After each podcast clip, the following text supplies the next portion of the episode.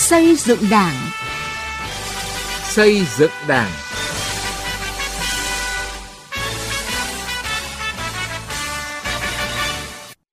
Thưa quý vị và các bạn,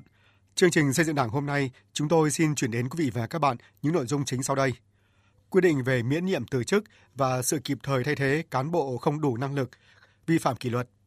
Hướng dẫn của Ban chỉ đạo phòng chống tham nhũng tiêu cực Trung ương về 19 điều cần tập trung phòng chống, nhận diện cụ thể để phòng chống suy thoái tiêu cực hiệu quả hơn.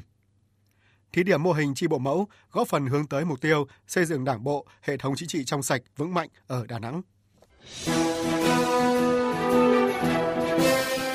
Từ nghị quyết đến cuộc sống.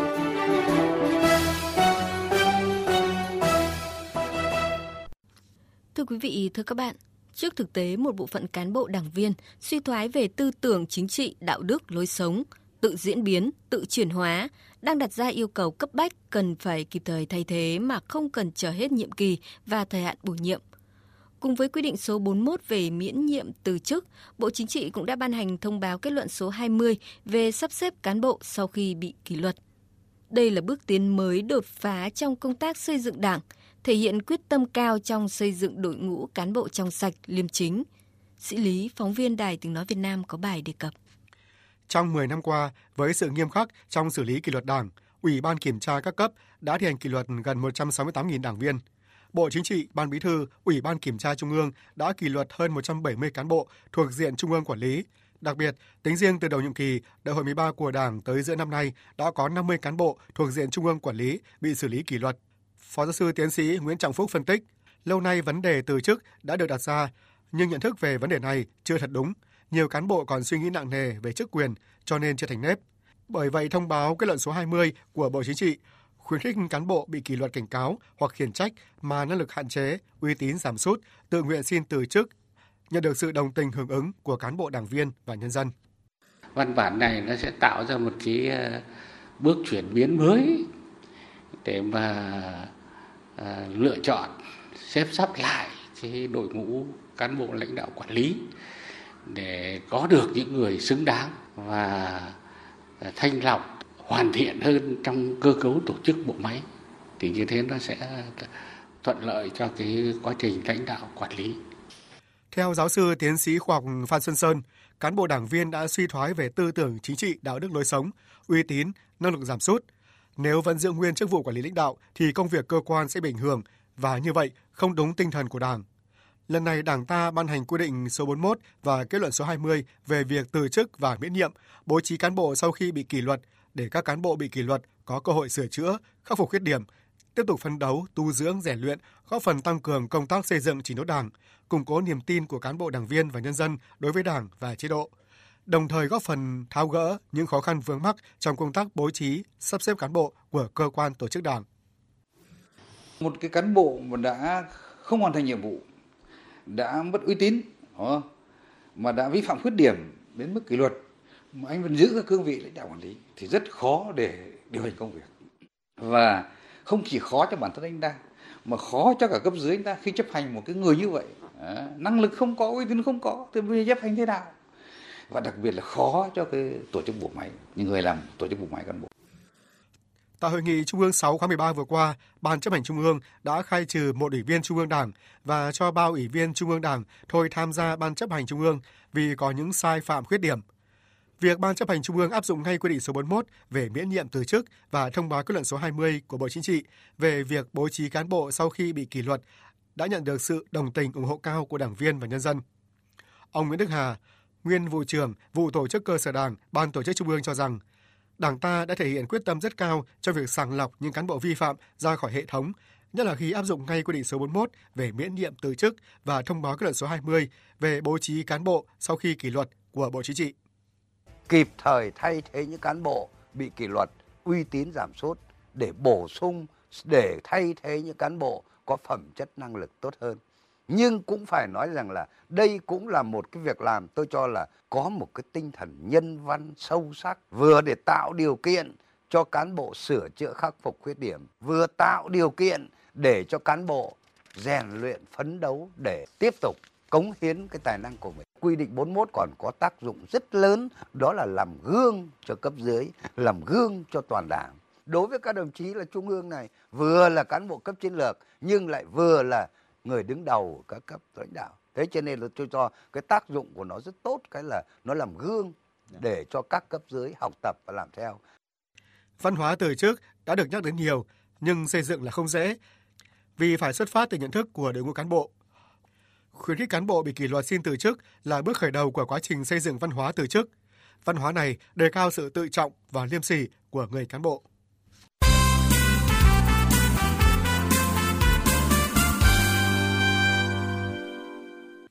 Thưa quý vị và các bạn,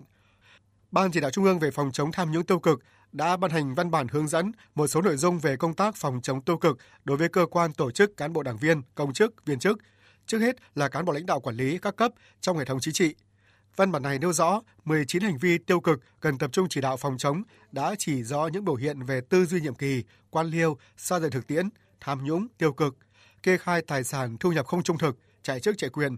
tổ chức tiệc cưới, việc tang và các sự kiện khác của cá nhân gia đình một cách phô trương, hình thức lãng phí nhằm để cảnh tỉnh cán bộ có tâm lý sống xa hoa và xa dân.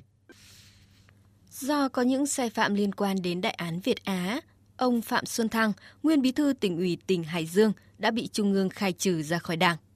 Trước đó, ngày 17 tháng 9 năm 2022, ông Phạm Xuân Thăng đã bị khởi tố bắt tạm giam về tội lợi dụng chức vụ quyền hạn trong thi hành công vụ.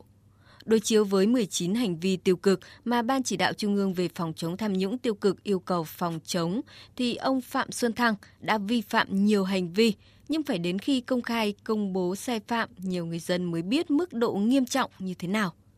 Trên thực tế, các hành vi tiêu cực mà các cán bộ công chức mắc phải đã được báo chí phản ánh rất nhiều trong thời gian qua – như chạy chức, chạy quyền, chạy án, chạy tội hay dùng xe công đi lễ chùa, đi ăn cưới, mừng nhà mới, thậm chí là tổ chức chia tay để về hưu một cách hoành tráng, nhưng chúng ta khó xử lý vì thiếu những quy định cụ thể.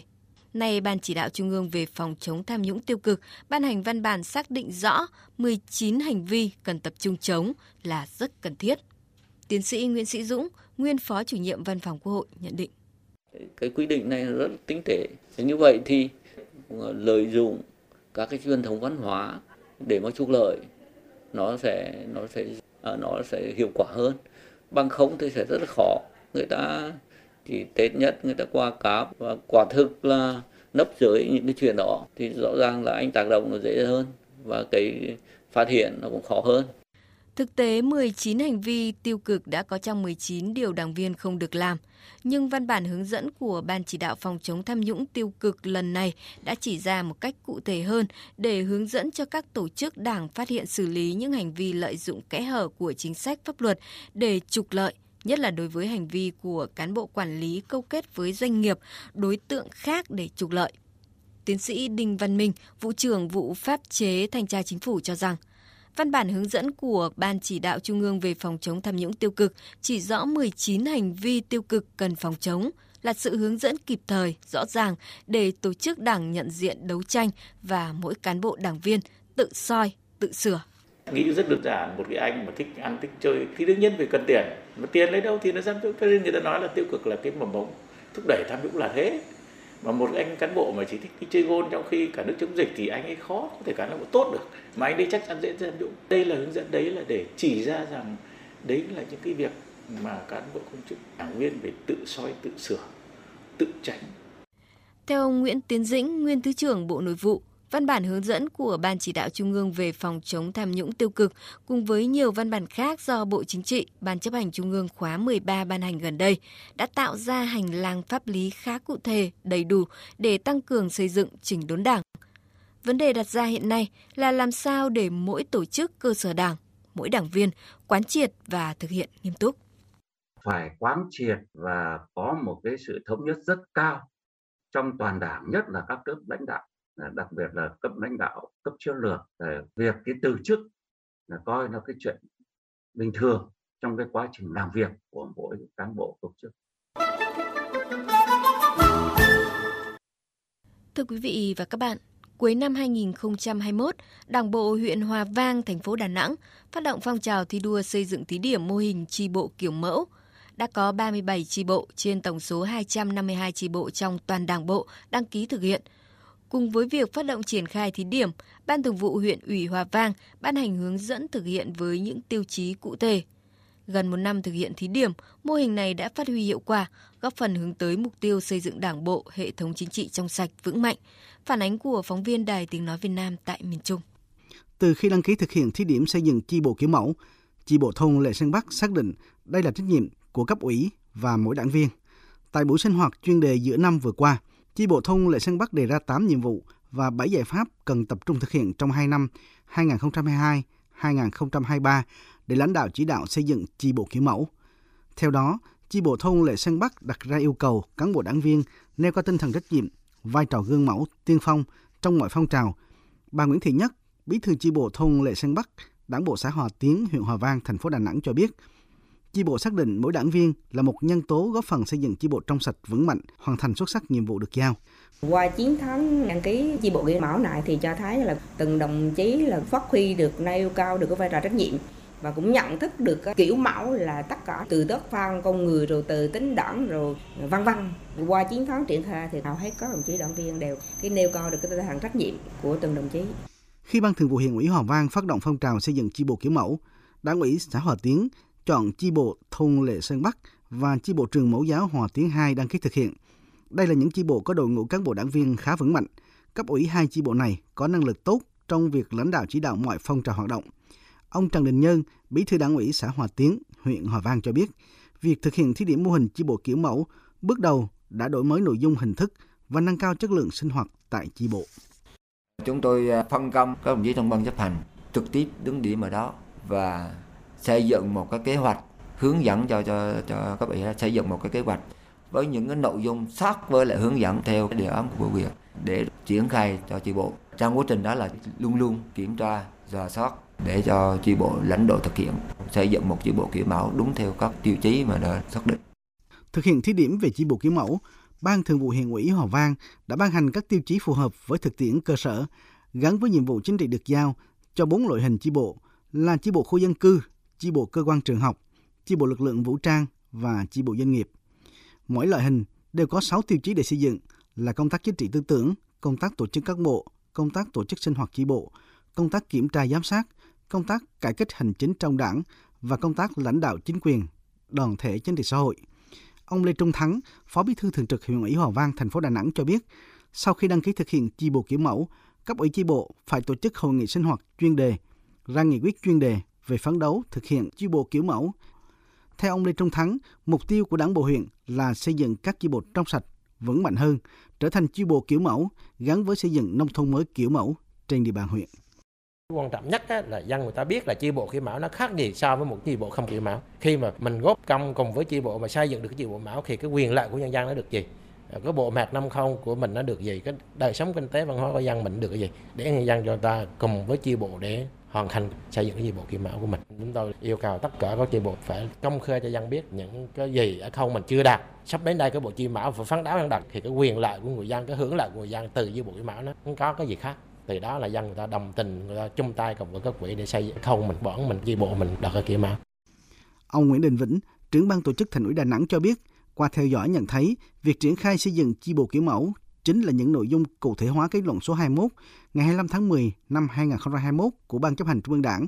về xây dựng chỉnh đốn đảng và hệ thống chính trị, kiên quyết ngăn chặn đẩy lùi xử lý nghiêm cán bộ đảng viên suy thoái về tư tưởng chính trị đạo đức lối sống, biểu hiện tự diễn biến, tự chuyển hóa. Theo ông Nguyễn Đình Vĩnh, kết thúc năm 2022, Ban tổ chức Thành ủy Đà Nẵng sẽ tổng kết đánh giá và tham mưu Ban Thường vụ Thành ủy Đà Nẵng nhân rộng mô hình này.